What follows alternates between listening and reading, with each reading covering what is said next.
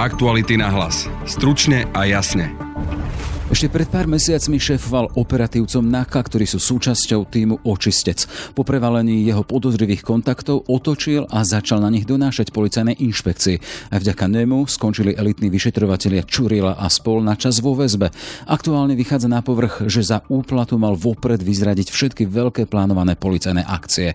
Jan Kalavský, ktorý je aktuálne na úteku. Na jeho príbeh sa pozrieme s Anna Máriou Demeovou z investigatívneho týmu. On je vlastne kľúčovým svetkom toho týmu oblúk na policajnej inšpekcii, pretože on je ten, ktorý má objasňovať, ako podľa jeho tvrdení fungoval tým očistec a k čomu tam dochádzalo. On mal zároveň na sebe odposluchy a snažil sa nahrať svojich kolegov. V druhej časti podcastu sa pozrieme na klimatický summit v škótskom Glasgow, na ktorom vystúpila aj prezidentka Zuzana Čaputová. Je pre našu planetu naozaj o 5 minút 12 europoslanec Martin Hojsík. Čo ja navrhujem je, že veľká časť tých peňazí, ktoré sa vyberú za emisie, majú ísť naspäť ľuďom ako klimatický šek. Je streda, 3. november, moje meno je Jaroslav Barbora. Hľadáš tip na nový inšpiratívny podcast? Vypočuj si podcast Slovenskej národnej galérie z oblasti umenia, ktorý ti prináša Kia. Petra Hanáková, Eva Kotláriková a Alexandra Tamášová sú kurátorkami SNG a každú tretiu sobotu v mesiaci prinesú zaujímavé rozhovory s charizmatickými osobnostiami kultúrnej sféry. Podcast Slovenskej národnej galérie ti prináša Kia, značka, pre ktorú je umenie inšpiráciou. Počúvaj už od 16. októbra na všetkých známych streamovacích službách. Anna Maria Demeová z investigatívneho týmu Aktuality. Pekný deň ti prejem. Dobrý deň. Kto je vlastne Jan Kalavský? A Jan Kalavský je dlhoročný policajt, ktorý približne pred tromi rokmi začal pracovať na Národnej kriminálnej agentúre Stal sa z neho najprv operatívec, pomerne prekvapivo a o to prekvapivejšie vystrelil na šéfa operatívcov, ktorí vlastne patrili do týmu očistec a preto mal najlepšie informácie o pripravovaných akciách. Ak hovoríš, že prekvapivo, prečo hovoríš prekvapivo vystrelil? My sme sa obratili na viacerých jeho kolegov a tí uh, pod zárukou anonymity rozprávali o tom, že on vlastne tej operatíve vôbec nerozumel. On bol predtým v Linkskomande a ešte predtým na PPU. Bol to ostrelovač a zrazu začal robiť na operatíve, čo je práca, ktorú sa treba naučiť robiť, treba si získať informátorov, treba proste vedieť v tom chodiť a on sa naozaj veľmi rýchlo stal šéfom. Hovoríš človek dobrých informácií v týme očistec. Ako sa stalo to, že potom bol akýsi na druhej strane? Hovoríme teda, že aj vďaka nemu skončili vo vyšetrovacej väzbe práve ľudia, ktorým šéfoval. No vypovedá o tom práve jeden z jeho pôvodných informátorov, Peter Petrov, ktorý vlastne, e, keď ho vypočúvala inšpekcia, začal hovoriť o tom, ako sa Kaľavský začal otáčať a ako zlomový moment e, označil domovú prehliadku u Petra Košča, ktorého prezývajú pán X, pretože to mal byť jeho dobrý priateľ a to malo byť podľa Petrovovej výpovede práve to, čo nedokázal Kaľavský svojim kolegom odpustiť a on teda naznačuje v tých svojich výpovediach, že práve preto sa obrátil proti svojim kolegom, ale dokázať to samozrejme neviem. Hovoríte o tom a píšete o tom s kolegyňou Laurou Keleovou, že práve on mal vyniesť a vynášať e, z prostredia policie všetky plánované veľké policajné akcie. Ktoré by sme mali predstavu? To sú práve tie obvinenia, ktorému kladie závinu prokurátoru Úradu špeciálnej prokuratúry a vyšetrovateľ policajnej inšpekcie. To je tých e, viac ako 10 nových obvinení, ktorým čeli od septembra tohto roka. A e, ten, kto o tom rozpráva, je opäť Peter Petrov, pre, pretože práve jemu mal Kaľavský vyzradiť všetky pripravované akcie, e, na ktorých robil tým očistec a naozaj to bolo od začiatku, od zadržania Ľudovita Mákova, ktorý ako prvý začal rozprávať, cez akciu Očistec, neskôr akciu Judáš, dokonca mu mal povedať aj o akcii, ktorá sa v skutočnosti vôbec netýkala, len sa volala Tiger a on sa bál, že by sa mohla týkať tohto jeho kamaráta, lebo Peter Petrov je prezývaný Tiger a nakoniec vyšlo najavo, že išlo o akciu zameranú na anabolika na strednom Slovensku. Čiže toto všetko vlastne je zadokumentované z Petrovej výpovede a preto čeli Kaľavské obvinenia. Kto je Petrov, že mu policia týmto spôsobom verí? Peter Petrov je dôležitým svetkom o viacerých eh, kauzach, na ktorých eh, robí tým očistec. Bol pôvodne teda Kaľavského informátorom a teraz hovorí o množstve rôznych podozrení a práve je to človek, ktorého druhá strana naopak spochybňuje a tým inšpekcie ho obvinil z kríve výpovede a zmarenia vyšetrovania. Ak hovoríme o tých prezradených akciách, komu mohli pomôcť? Tak jedna z tých e, prezradených akcií e, je aj informácia o tom, že mal byť zadržaný pri návrate na Slovensko Tomáš Rajecký a ten teda zadržaný nebol. Nevieme, či to bolo na základe tejto e, vyzradenej informácie, ale vieme, že je stále na úteku. V každom prípade takéto prezrádzanie, vynášanie dôverných informácií ešte predtým, ako sa majú udiať o veľkých akciách, je to problém. Samozrejme, že je to problém. Môže sa stať, že sa človek nevráti na Slovensko, môže sa, môže sa stať, že sa stráti tesne pred akciou, môže sa stať, že sa na to pripraví zastaví, premaže si telefóny alebo ich rovno zahodí, a zlikviduje dokumenty. Proste vedieť o pripravenej akcii je pre človeka, ktorý má byť zadržaný vždy plus. V rámci svojho textu hovoríte o tom a píšete o tom, že toto vynášané tých dôverných informácií nebolo zadarmo, bolo to za úplatu, za úplatky. Čo tým samotný Kalavský získaval? Podľa obvinenia to mali byť e, primárne auta napríklad, požiadal Petrova o zabezpečenie jedného auta, ktoré si vyhliadol a Petrov ho aj e, mal podľa obvinenia zaplatiť. Potom mu mal doložiť 5000 e, eur na nové auto, ktoré e, chcel kupovať pre manželku. V ďalšom prípade to mal byť servis na tretie úplne iné auto ale za najkurióznejšie považujem zaplatené plastové okná na chatu. Keď hovorím o tom Tianom Kalauskom, teda začínal ako šéf v rámci očistca, v rámci NAKA, potom na tých svojich ľudí vynášal. Chcem sa spýtať, že na ktorom brehu vlastne v rámci tej aktuálnej policajnej vojny stojí? Vieme, že si to aktuálne na úteku, ale keď to chceme takýmto spôsobom pomenovať, kam ho zaradiť? No, on je vlastne kľúčovým svetkom toho týmu oblúk na policajnej inšpekcii, pretože on je ten, ktorý má objasňovať, ako podľa jeho tvrdení fungoval tým očistec a k čomu tam dochádzalo. On mal zároveň na sebe odposluchy a snažil sa nahrať svojich kolegov a teraz zase na to upozorňujú advokáti obvinených vyšetrovateľov, že tí vyšetrovateľia sú pripravení kedykoľvek e, vypovedať, ale Jan Kaľavský tu nie je, aby mohol vypovedať, pretože je na úteku. Je na ňo vydaný medzinárodný zatýkač, ale stále nevieme, kde je. Sú rôzne špekulácie, ale nevieme, kde by mohol byť. A pohybujeme sa stále na pôdorise samotnej veľkej kauzy očistec a sme asi len hodiny od toho, keď uplynie tá doba, kedy by mal sudca rozhodnúť o tom, ako ďalej, lebo práve pred rokom bolo to veľké zatýkanie policajných bývalých bývalých policajných špičiek, e, Tibora Gašpara a všetkých tých ďalších. E, ako to môže skončiť? No vzhľadom na to, že v piatok bude rok od vtedy, kedy boli zadržaní, tak dovtedy musí rozhodnúť najvyšší súd. Špecializovaný trestný súd už e, nezliadol dôvody na predloženie ich väzby, ale najvyšší súd sa nemusí s týmto postojom stotožniť, čiže môže rozhodnúť o tom, že ich väzbu predloží, ale môže aj sa stotožniť s postojom špecializovaného trestného súdu a pustiť ich na slobodu. Čiže do piatku by o tomto mal padnúť verdikt a hovoríš teda, že môže z väzby Gašpara a spol pustiť, alebo môžu zostať ešte ďalej, hej? Presne tak. To rozhodnutie môže padnúť buď dnes, alebo na neskôr zajtra, pretože v piatok eh, by im tá väzba tak či tak už uplynula. Čo by to znamenalo pre samotný prípad očistec? Že budú stíhaní ďalej na slobode? Ak by boli stíhaní na slobode, samotné vyšetrovanie už by to nemalo nejakým spôsobom ovplyvniť, pretože to už je vlastne uzavreté, už sa študuje spis ale je možné, že sudcovia budú považovať za dôležité, aby aj e, naďalej zostali e, vo väzbe, lebo napríklad aj Dušan Kovačik bol vo väzbe aj v čase, kedy už sa jeho prípad pojednával na súde. Toľko teda Anna Maria Demeová z investigatívneho týmu Aktuality. Všetko dobré, nech sa ti darí. Ďakujem, dovidenia. If we fail, the only thing to discuss at the future COPs will be the reversible devastation of our planet and its habitats. This scenario is just about avoidable, but so far we seem to be failing to prevent it. The young generation understand this. In my own country, Slovakia, 42% of young people are very worried about the climate crisis. 73% think humanity has failed to look after our planet. Two thirds find politicians' actions to address the climate crisis disappointing. Je jasné, že mladá generácia vie, že nám dochádza čas a nám politikom už dochádzajú výhovorky. Už dnes je však zrejme, že sa nám pravdepodobne nepodarí dosiahnuť najambicioznejšie a zároveň veľmi potrebné klimatické cieľa. Jedným z dôvodov je aj fakt, že lídry krajín, ktoré sú najväčšími znečisťovateľmi do Glasgow neprišli a opatrenia, ku ktorým sa hlásia, nie sú dostatočné z hľadiska času a rýchlosti.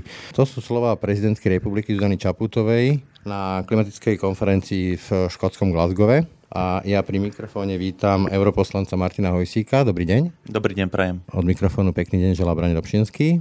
Mne to príde také až trošku pesimistické, čo počujem od pani prezidentky, že už sa nám to možno ani nepodarí. Čítam to správne? To riziko, že sa nám nepodarí udržať oteplenie do 1,5 stupňa, a to je záväzok z Paríža, že urobiť všetko preto, aby to bolo 1,5 stupňa, je to reálne veľmi, veľmi veľké. To si musím povedať. To neznamená, že to máme vzdať. Ono, každý kúsok, ktorý sa nám podarí, tak povediac, urobiť dopredu, ktorý sa nám podarí obmedziť tú teplotu, je veľmi dôležitý. Je rozdiel v miliardách alebo desetkách miliárd a nespočetných ľudských životov medzi 1,5 a 2 stupňami oteplenia, ale je ešte väčší rozdiel, keď to ide na 2 stupne podľa vedcov. To znamená, že prípadné oteplenie o 2,5 stupňa, 3,5 stupňa je rádovo, rádovo horšie čo sa týka dopadov na civilizáciu našu, ako o 2 stupne. Čiže musíme stále urobiť všetko, čo je v našich silách a ja tomu hovorím, že nesmieme to vzdať, aj keď by sme čeli tomu najhoršiemu. Čiže ako hovorí britský premiér Boris Johnson, je o tých povestných 5 minút 12, alebo už je 1 minúta pred 12? Ja sa obávam, že už je 1 minúta pred 12. Podľa posledných eh, vedeckých správ o stave klímy tá situácia je naozaj kritická. Blížime sa k množstvu tzv. bodov zlomu, kedy tá klíma začne aj sama zhoršovať. Napríklad uvoľňovanie metánu pri rozmrzajúcom permafroste, to znamená tá väčšine zmrznutá pôda v Arktíde. Nezvraniteľné procesy, procesy sa odštartujú. Nezvraniteľné procesy. Ale opakujem, stále je to na nás, stále toho môžeme urobiť veľmi, veľmi veľa. A ja som presvedčený, že keď naozaj by sme dali aj tie činy a peniaze hlavne tam, kde sú naše slova, tak to dokážeme udržať do 1,5 stupňa. Veľa ľudí aj tu na Slovensku sa ale pýta, že, spomenula to aj pani prezidentka, že či má zmysel, aby Európska únia síce 500 miliónov, ale aj tak je to oproti Číne s viac ako miliardov, Rusku, spomeniem ešte Brazíliu a Indiu, či to má zmysel, ak my sa povedzme zaťažíme, lebo nie sú to lacné riešenia, sú to drahé riešenia, keď oni to vlastne ignorujú. V prvom rade treba povedať, že to neignorujú, ale mali by robiť viacej.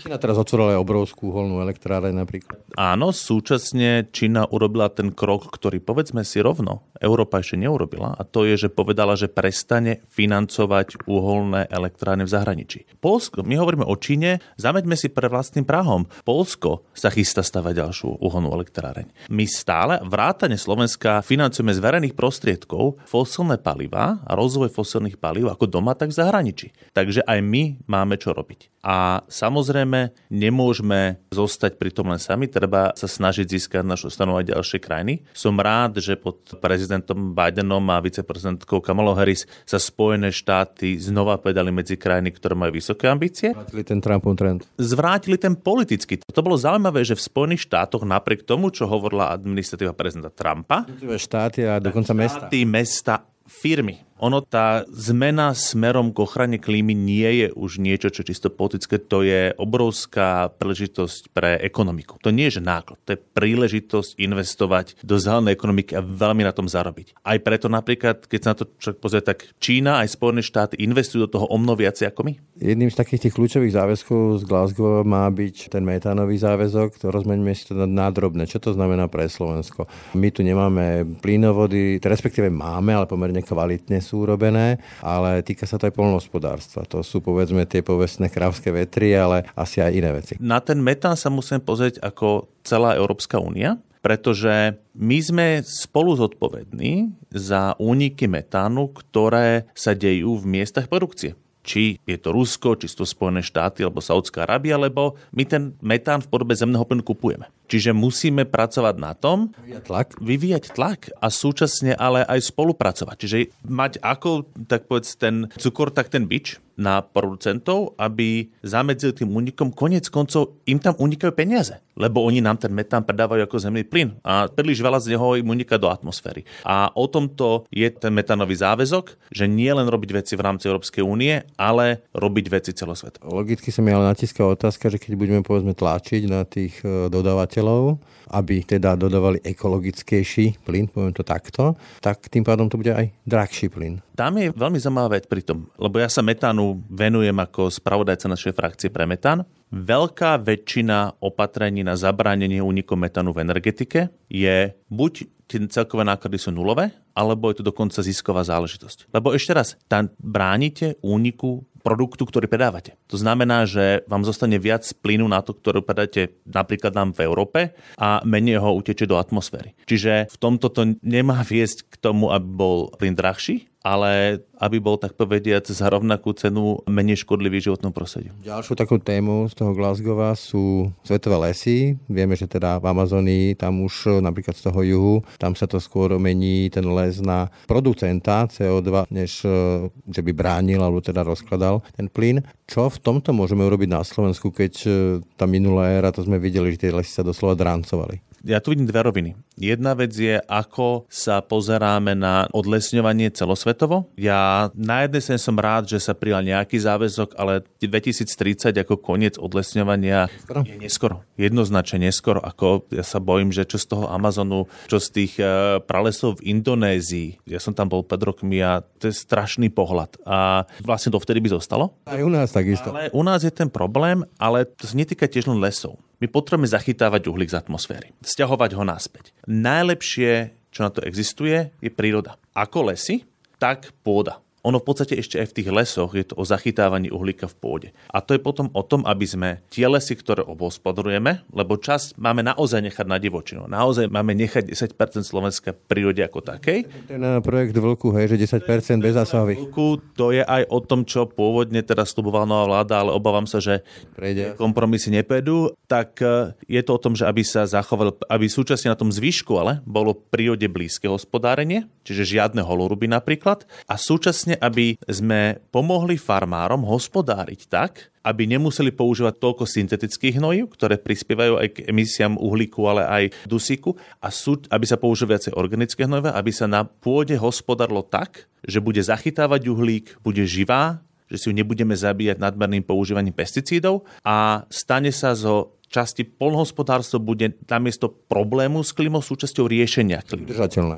Udržateľné polnohospodárstvo, ktoré ale dokáže zabezpečiť ako živobytie pre farmárov, lebo oni to nemôžu robiť zadarmo, alebo v strate, tak nám dokáže dať kvalitné a dostupné potraviny na stôl. Vrátim k tým lesom, tak chápem to správne, že to je vlastne o tom, ako mnohé tie zelené organizácie hovoria, že zasad strom to nie je riešenie, lebo riešením je les ako taký, že to je ten organizmus. Myslím, že dokonca najväčší žijúci organizmus na svete celom je nejaký prales. Les nie sú len stromy, teda pôvodné, keď nezoberiem takú, že do radu vysádzanú monokultúrnu plantáž, tak to je úžasné prepojenie od stromov cez kríkov až cez naozaj Huby. až po humus a huby.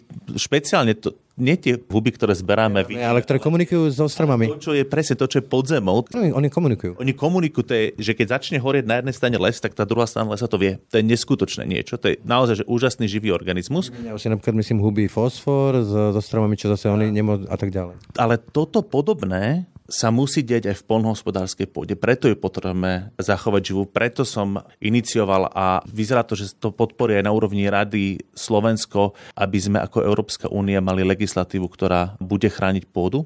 Za tento môj návrh sa postavil Európsky parlament a bol by som veľmi rád, keby Slovensko bolo krajinou, ktorá na celoeurópskej úrovni bude viesť snahu o to, aby sme chránili našu pôdu. A to je niečo, čo podľa mňa je veľmi dôležité nielen pre ochranu prírody, a pre farmárov, ale aj pre riešenie starých záťaží a samozrejme pre riešenie klimatickej krízy. Čo teda sú z vášho pohľadu, vy ste pôsobili aj v Greenpeace, čiže nie ste nejaký nováčik v tejto oblasti, je pre Slovensko to kľúčové zadanie?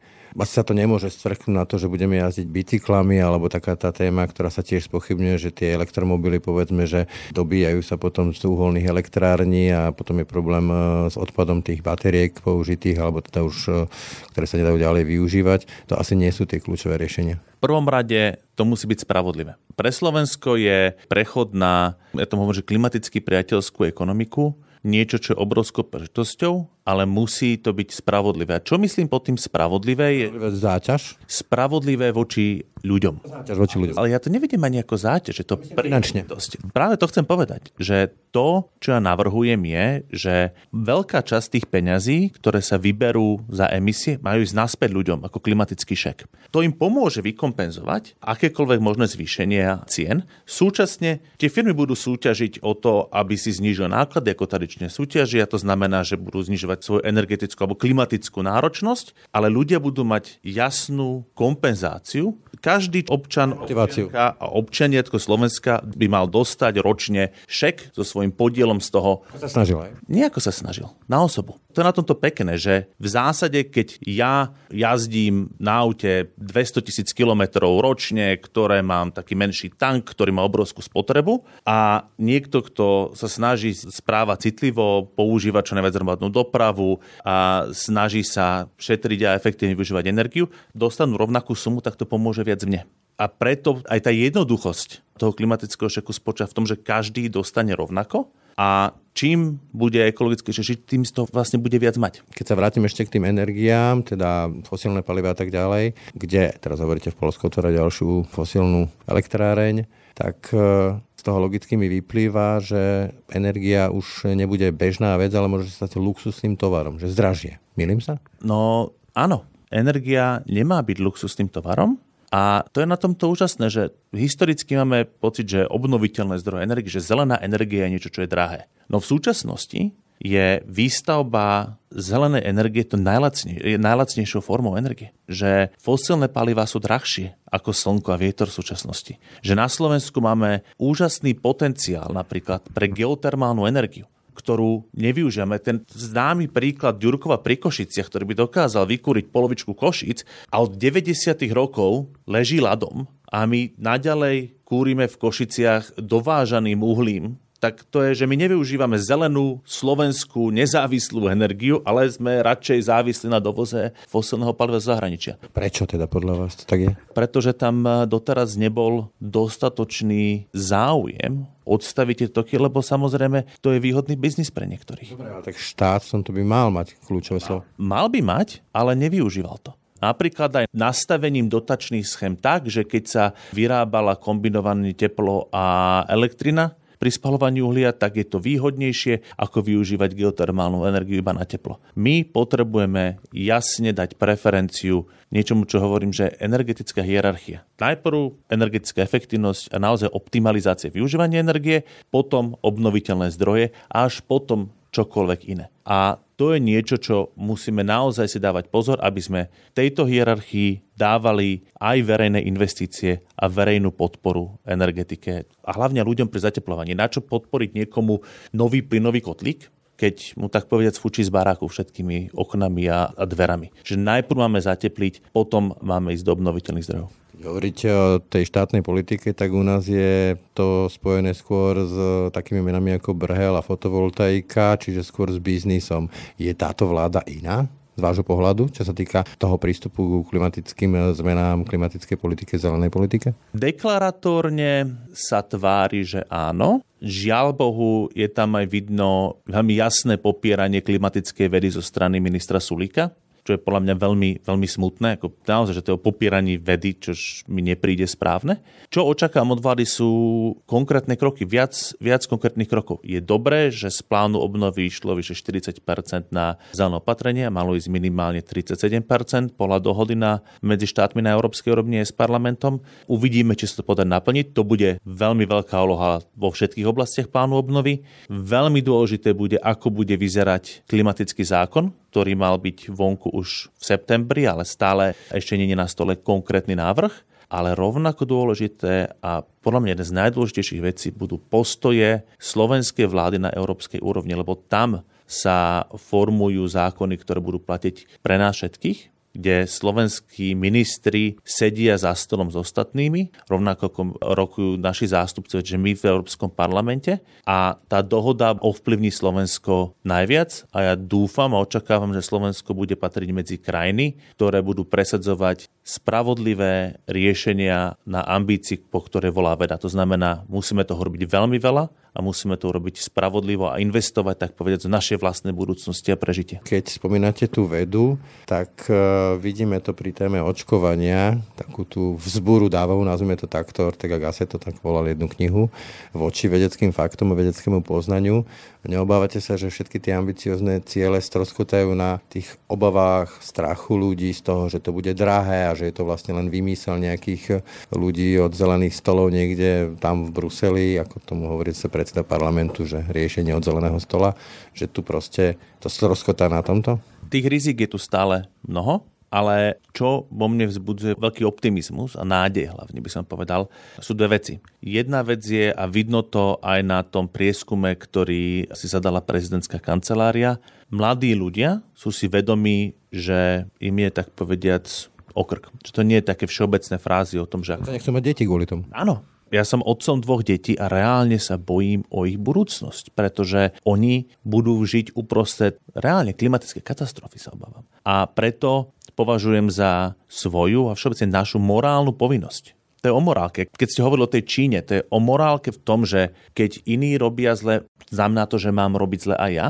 My si hovoríme ako... Ale ľudia sa proste budú báť to, že to bude hrozne drahé a prečo my, však nech to robia iní, veľkí. Ale tuto, a to je tá druhá dobrá vec, je, že ono to vidia už aj firmy ako niečo, čo je pre nich nesmierne dôležité. A preto som presvedčený o tom, že ten tlak minimálne časti verejnosti s tým, že to veľká časť ekonomiky vidí ako niečo nevyhnutné pre vlastné prežitie, na mŕtvej planete neurobíte zisk, tak tá zmena sa začína rozbiať sama o sebe. Čiže v tomto naozaj ten progres je niečo, čo musíme tomu vlastne vytvoriť vôbec možno podmienky. Nebrzí to. Nebrzí to. Že tu je o tom, že momentálne to je o odstránení bariér na tú zmenu, nie o tom, že potrebujeme tú zmenu nejak masívne dotovať. A to je podľa mňa ten základ, a to sú pre mňa tie progresívne riešenia, ktoré musíme robiť, aby sme dali podnikateľom príležitosť tú zmenu uskutočniť. Aby sme im v tom nebránili. Europoslanec Martin Hojsík, ďakujem. Ďakujem aj ja. Aktuality na hlas. Stručne a jasne. Sme v závere. Za pozornosť ďakujú Brian Dobšinský a Jaroslav Barborák. Aktuality na hlas. Stručne a jasne.